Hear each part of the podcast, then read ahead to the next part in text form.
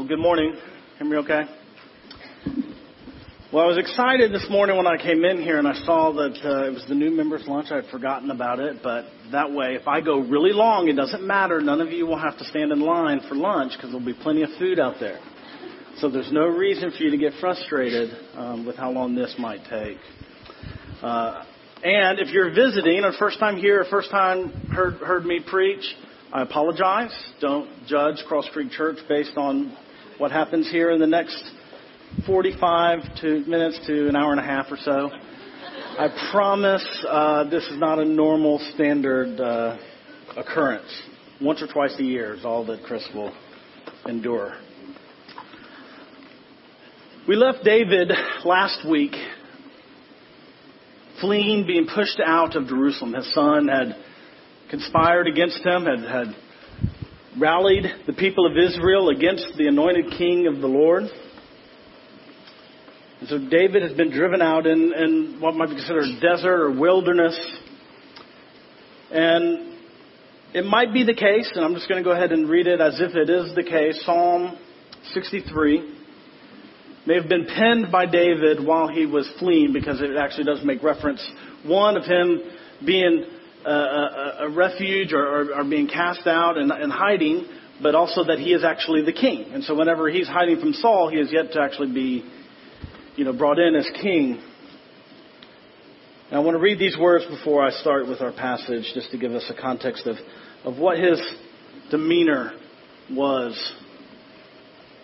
Psalm 63. O God, you are my God. Earnestly I seek you. My soul thirsts for you. My flesh faints for you. As in a dry and weary land, there is no water.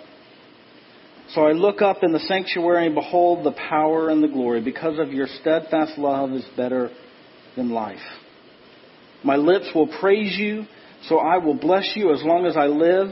In your name I will lift up my hands. My soul will be satisfied as far as with the fat and rich food, and in my mouth will praise you with joyful lips.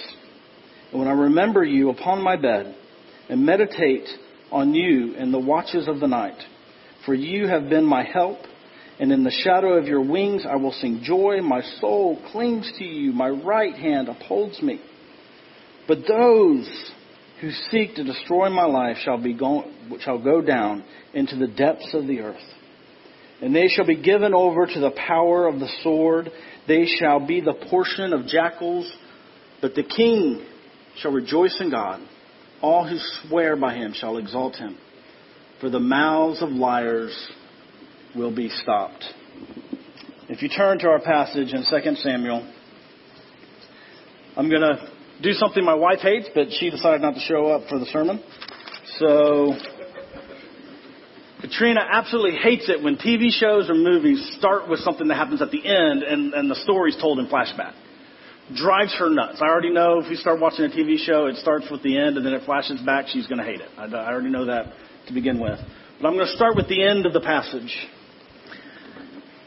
2 Samuel 18, beginning in verse 24. Now David was sitting between the two gates and the watchman went up to the roof of the gate by the wall. And when he lifted up his eyes and looked, he saw a man running alone. The watchman called out and told the king, and the king said, If he is alone, there is news in his mouth. And he drew nearer and nearer, and the watchman saw another man running, and the watchman called to the gate and said, See, another man is running alone. And the king said, He also brings news. The watchman said, I think he's running first, like the one, like running with Ahisamach, I always love these names, and the son of Zadok. And the king said, He is a good man, and he comes with good news. Then Ahisamach cried out to the king, All is well.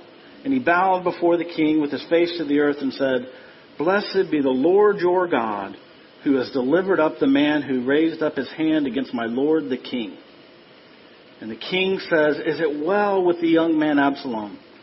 And Ahisamach answered, when Joab sent the king's servant, your servant, I saw a great commotion, but I do not know what it was. And the king says, Turn aside and stand here. So he turned aside and stood still. And behold, the Cushite came. And Cushite said, Good news from my Lord, the King. For the Lord has delivered up to you this day from the hand of all who rose up against you. And the king said to the Cushite, Is it well with the young man Absalom? And the Cushite answered, May the enemies of my Lord the king and all who rise up against you for the evil be like the young man.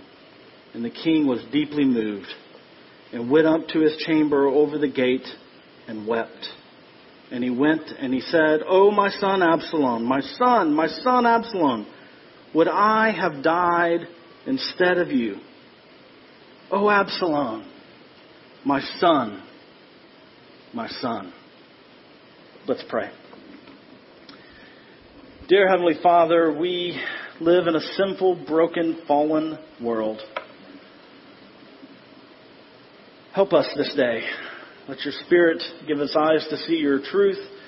Let us look in this narrative and see how you, in your holiness and faithfulness, bring about your perfect purposes, even in the midst of evil, even in the midst of people conspiring against your anointed. Father, give us eyes to see your truth and ears to hear it. May I be diminished, Father, that you might be lifted up. Let I not say anything of my own thoughts, but Father, let your thoughts be heard. In Jesus' name we pray. Amen. So we have this great lament. If you look in the back of your bulletin, I just, you know, by Friday I'm still kind of scattered usually, you know, so we're going to look at this in kind of three sections. David's lament, kind of our lament, and then we'll look at Jesus' lament and see how that parallels. I know for, for, for, many of us, we see something like this story and, and, and, we see the pain, and we might not directly identify. Maybe many of us have not sat at a funeral or had someone die that we really saw as our enemy. And yet we see in David here a, a true enemy who'd risen up against God's anointed king. And David is in anguish and grief. And how do we understand that? And is it right for him to be so grieved with someone that would want to kill him? Uh, last time I preached, uh, one of my favorite quotes, and I'll just say it here, just to, something to remind us when we read a story like this, we think of the pain that David must have felt.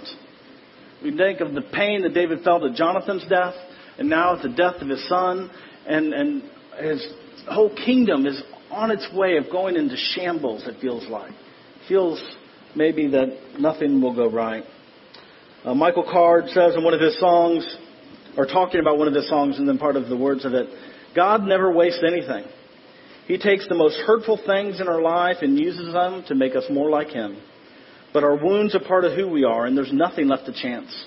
And pain's the pen that writes the song that calls us forth to dance. Whether David was right in his anguish that we'll look at, or whether he was misguided, because we'll look a little bit at kind of how the people responded. We do know that these painful events shaped who David was. It shaped many of the Psalms that we would read, that we'd understand. When I look at this passage and I try to think back into my own life and, and, and try to think of parallels, I, I think I kind of have two. One was back in my teenage years, prior to coming to Christ. I got into a little bit of trouble often. I had a good running mate, my best friend. We, I thought we were besties. I guess we'd use the modern term. We got in trouble one night. We were driving, you know, around Lorna Road and kind of threw a liquor bottle out the window. Kids, don't do that. Shouldn't do it. And we got pulled over, and they found a few things in the vehicle, things of which ended up getting me handcuffed and put in the back of a police car and carted off and watched my car go away into the impound. Kids don't do things that would cause that to happen. Lessons learned. During that process, though, I kind of found out that my buddy, or I thought it was my buddy, had been stealing from our house for over a year. He had stolen some of my brother's jewelry. He had stolen some things from my mom. He had stolen money out of our house. And I had no idea. About two years later, I found out that he took some LSD and thought he could fly and jumped off a bridge. I had yet to come to Christ, and I didn't really have much value in human life, and I still had some deep-seated anger towards him. And to, to one of my friends' surprise, I wasn't moved at all. He said, "Well, you heard about Travis? He jumped off a bridge." And I'm, I was like, "Oh, well, I literally had no response. Because I didn't come to Christ for another number of years. A little bit before that, I, I lived in kind of a, a mixed family, similar to maybe how David's children feel. Uh, his, mine, and ours. My mom and dad got married and had me.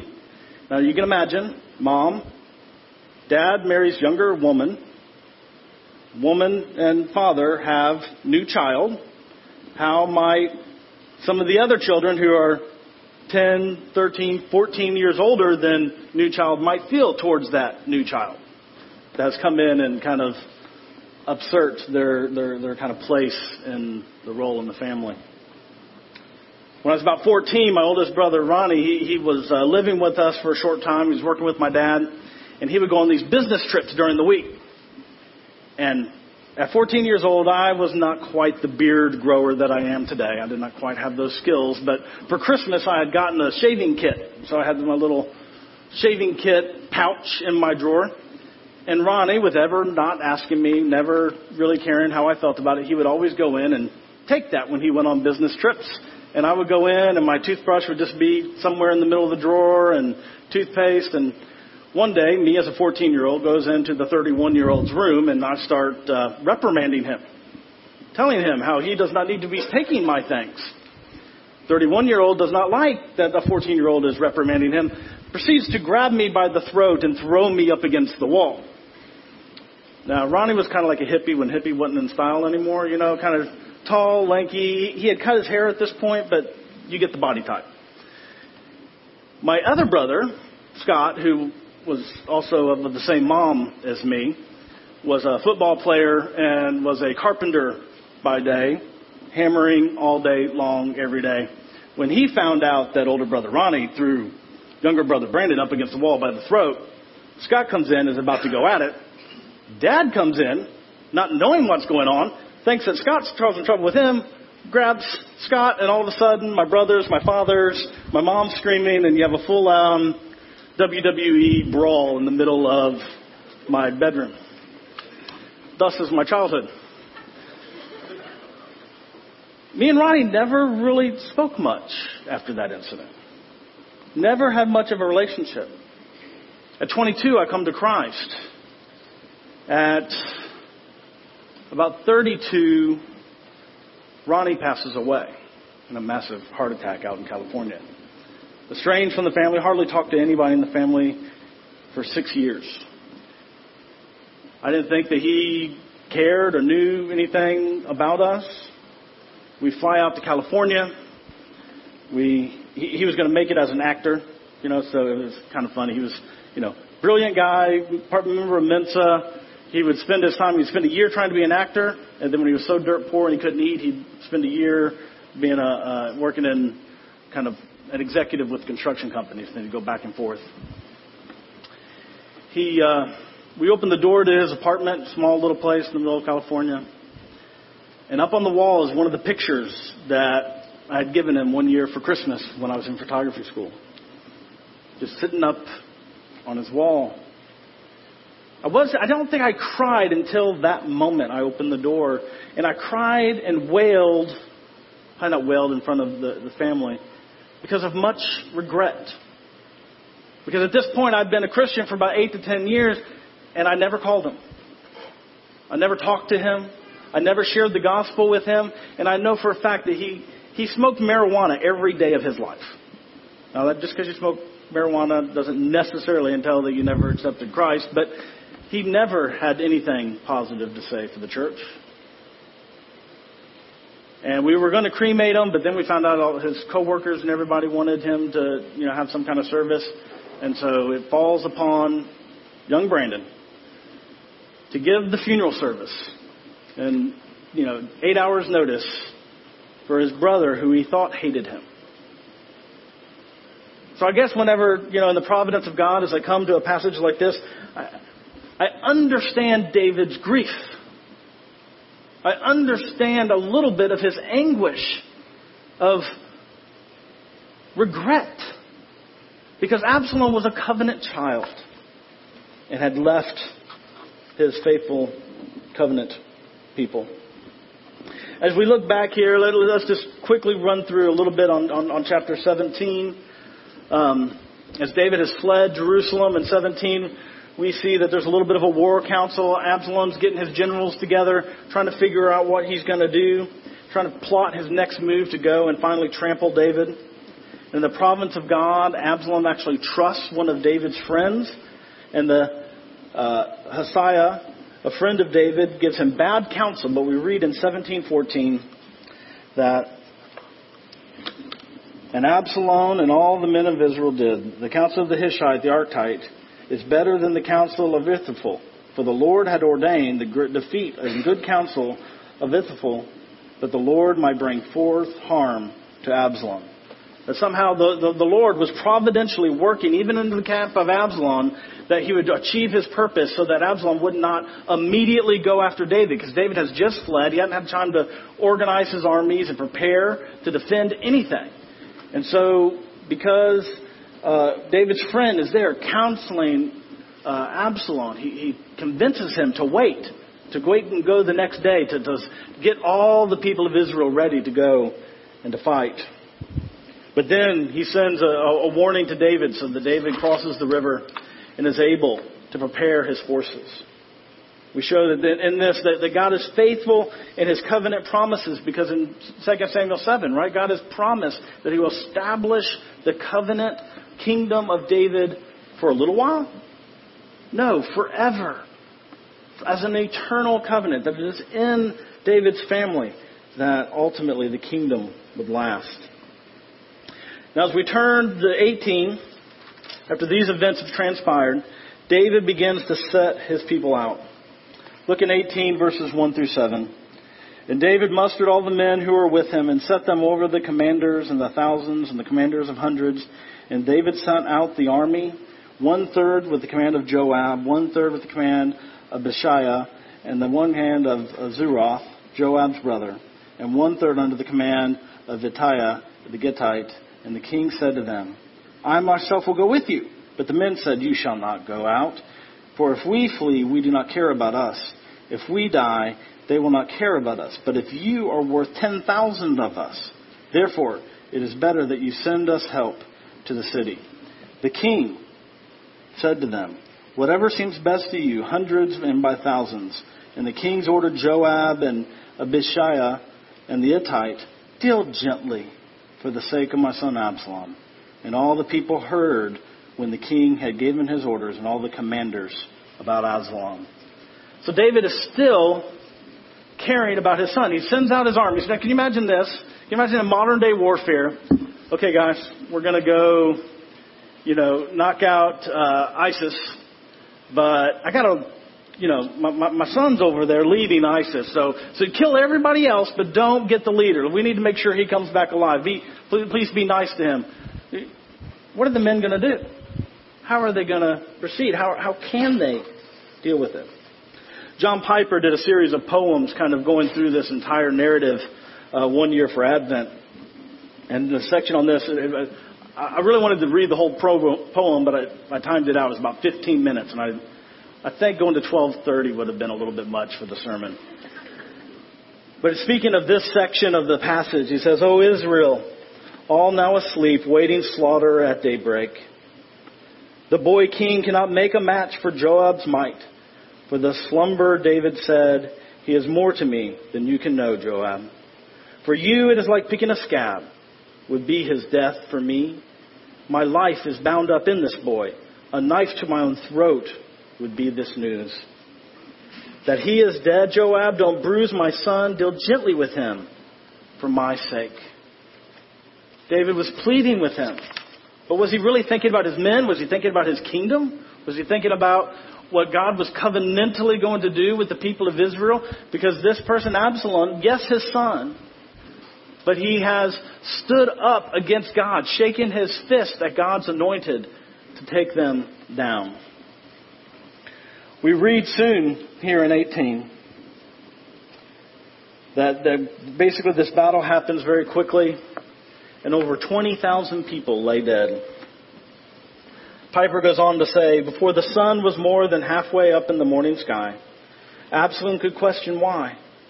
Full 20,000 men were dead, the army routed, and the rebel fled on his mule alone, and to the end a fool. So quickly, David's men come in. They, they, they trample Absalom's army of, of Israel and defeat. Almost 20,000 die, and everybody starts fleeing for the hills. Like, oh, oh crap. We remember those stories of David. We remember he just needed a few little rocks to knock out the Philistines. We know that David kills his ten thousands. David just has to win a little bit of, of a battle with the people of Israel. They, they know the stories. You know, so you imagine everybody's fleeing. Well, Absalom, if you remember back a few chapters, was known for having this long, beautiful hair. And it's kind of a funny story, but he starts running away on his mule, and as Piper summarizes it, um, he flew in haste, uh, and alone, he, and then he was a fool, a, a fool, and he flew in haste among the oaks of Ephraim, and there the jokes of the hard and callous man were made. His hair became a deadly braid and caught him in the branches of a terebinth. He hung above the ground, unable to undo his famous hair. Thus he flew. Where there is no one else to blame, his boast became, boast became his final shame. That, I mean, it's, it's kind of humorous in the midst of 20,000 people just dead. Then you get this image of Absalom riding on his mule, and he has like tons of, of crazy hair, you know, and they didn't have conditioners back then, so it's probably a little you know, it wasn't like, you know, just kind of brush through, right? You gotta think back. You know, they don't have anything to make it like easy for a comb. Somehow he's riding on his mule and his hair gets caught in the tree and he's hanging there stuck. Now, that's kind of an unusual picture. There is a little bit of a humor to it. And then one of his men sees it and he remembers what David says. He, he, he's not going to mess with David. And one of his men comes up and he sees Absalom hanging from the tree. And so he goes and tells Joab. And Joab's like, well, did you kill him? And the guy's like, no, I'm not going to bring up my hand against the Lord's, uh, the anointed king's son. And, and so Joab's like, yeah, give me these three spears. And he goes and thrusts each one immediately into the heart of Absalom.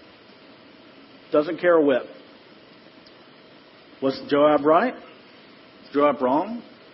The pains of war, the difficulty of these realities. I mean, it was a story of betrayal. Now, none of this is going to happen to us today, right? I mean, I'm not going to raise up a giant revolt against Chris, especially after this sermon. It's like, you know, who's with me? You know, the door is going to fly open and everybody's going to run out. It's not like I'm going to raise up some revolt. And if I did, it's not like I'm going to run away on a mule and get my head caught in anything. Maybe when I grow my beard down a little bit, I might get caught in something, but, you know, I, I, I've never been able to have a lot of wavy hair, but definitely not now. So what, how are we supposed to look at this passage and this, this crazy story and we see how David's response, how are we to understand kind of our role in this? Or how is it, Uh, as I often like to say, I, I took from one theologian who I disagree with in 85 other ways, but in this way I think he was right. It's not about making the passage relevant to our lives, which would make it very subjective. But how are our lives relevant to the realities of this text? This realities of a, of a covenant child in open rebellion against his father and ultimately causes his death. Terrible consequences.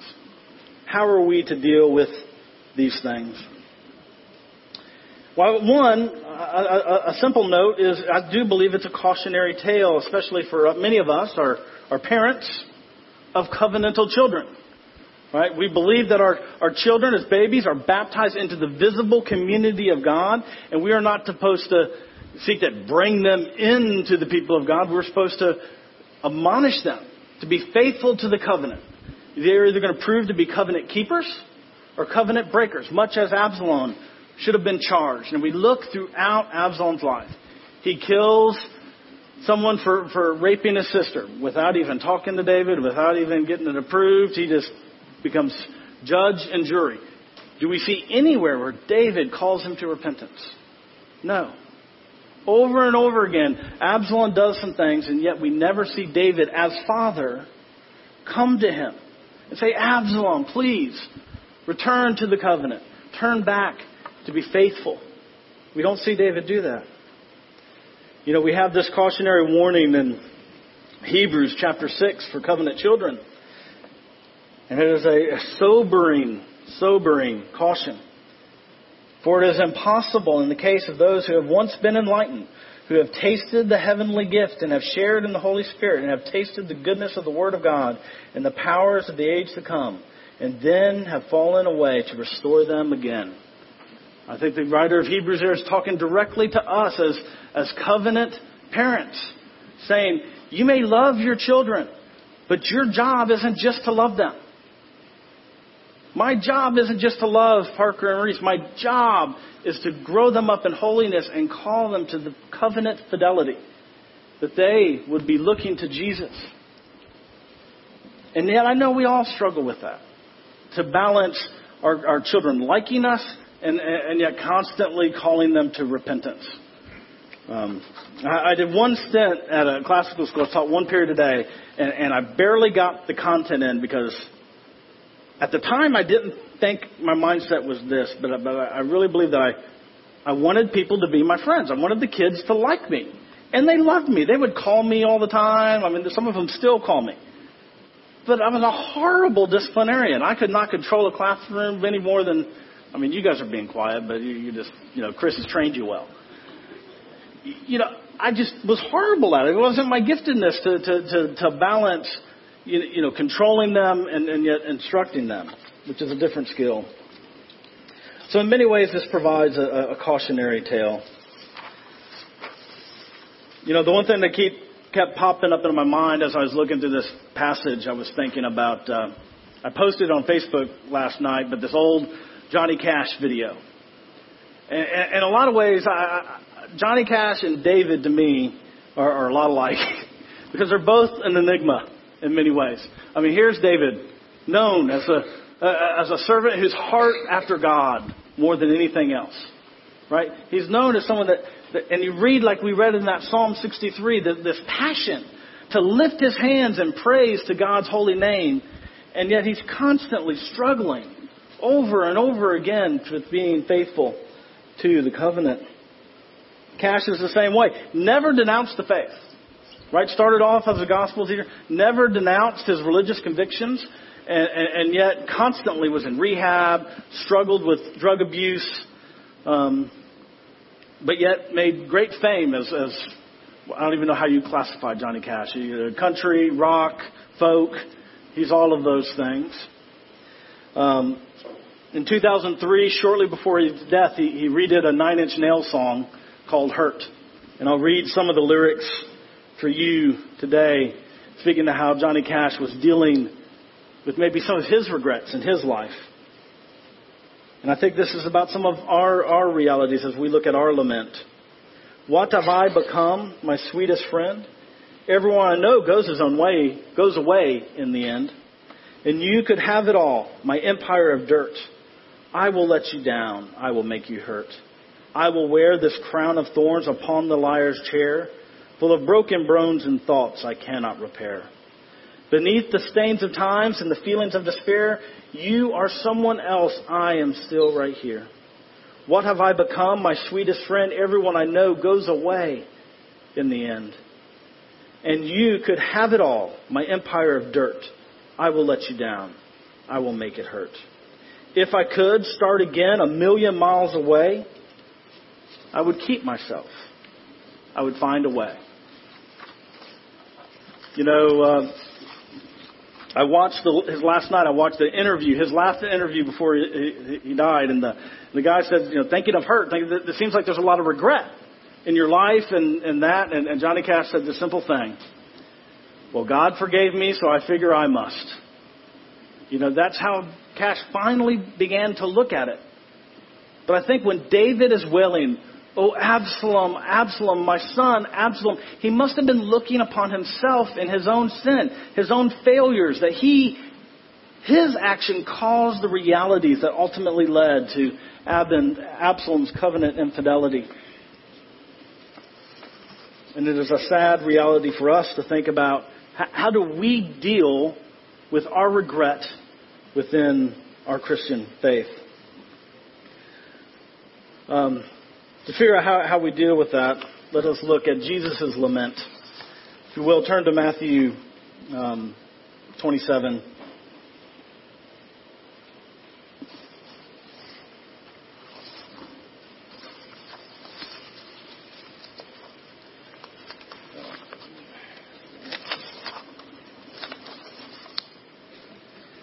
And as we do, I wanted to thank a little bit, or talk just briefly. I know I'm, I'm getting close to time. I know, Chris, 11.05, land the plane.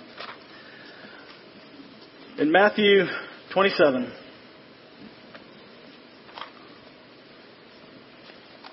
I thought I had it marked.